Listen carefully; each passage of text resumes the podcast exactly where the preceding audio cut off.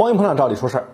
如果说起世界上的巨型雕像啊，可能您首先会想到的是那个纽约的自由女神像，或者说我国很多地方啊，最近这些年为了发展旅游而兴建的巨型的佛像、观音像，它们气势恢宏。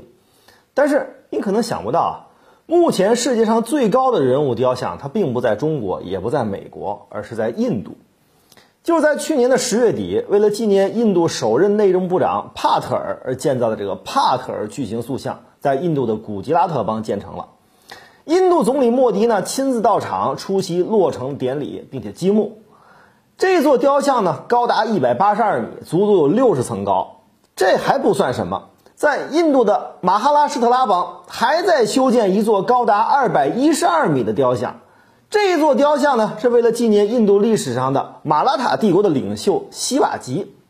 想必看到这儿啊，您可能会嘲笑印度的好大喜功，那基础设施还那么烂呢，不去修路架桥，反而把精力都放在修建这些世界第一的雕像上。其实呢，事情远远没有好大喜功那么简单。印度国内啊近年来兴起的这种造神运动，它有着深刻的国内原因。首先咱们先看这些造神的地方，古吉拉特邦、马哈拉施特拉邦，这些地方啊都是印度教民族主义盛行的地区，都属于印度人民党执政的地区。而造神的对象帕特尔、西瓦吉，那都是印度教徒心目当中的英雄，同时呢也是在印度国内不同宗教文化中极具争议性的人物。比如这位帕特尔，他是印度独立之初的内政部长，作为当年的印度军队统帅，他采取了铁腕手段，把印度国内的众多土邦王国整合进了印度版图。他的政治主张呢带有强烈的印度教民族主义色彩。当年的尼赫鲁主张社会主义，主张淡化印度教的色彩，平等对待各个族群。而帕特尔呢，他代表了国大党当中的传统派，他们主张用印度教统一全印度，印度教是印度的主体和精神核心。就是这个帕特尔在古吉拉特邦重建了索姆纳特神庙，这座神庙呢是当年被信奉伊斯兰教的加瑟尼王朝摧毁的。帕特尔在历史上的这些功绩和他的主张都受到了印度教徒的传统派，特别是右翼人士的极力推崇。这次为他在古吉拉特邦修建巨型雕像，就是印度教右翼势力极力推动的。而那座正在建设当中的更高的塑像的主人公西瓦吉更是历史悠久。西瓦吉呢曾经领兵跟印度历史上著名的莫卧儿王朝对抗，因为莫卧儿王朝呢是由穆斯林建立的王朝，所以西瓦吉被很多印度教徒视为是民族英雄。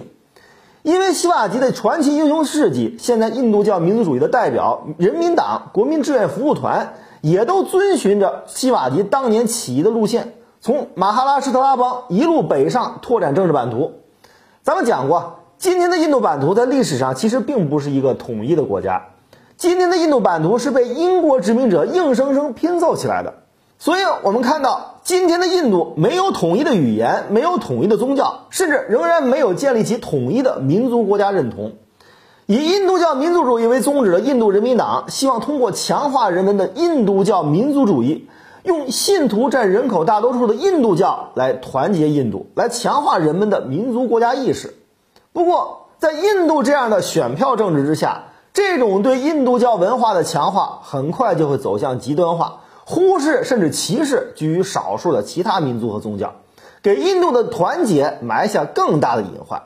比如在印度人民党执政的很多地方都掀起了轰轰烈烈的改名运动，很多来自于波斯语和阿拉伯语的地名，无论使用的是几百年几千年，都通通要用梵语地名取代。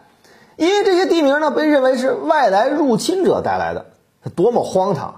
历史上版图最接近印度今天版图的莫卧儿王朝，恰恰是穆斯林建立的。按照这些印度教激进分子的说法，这些都是外来入侵者带来的耻辱。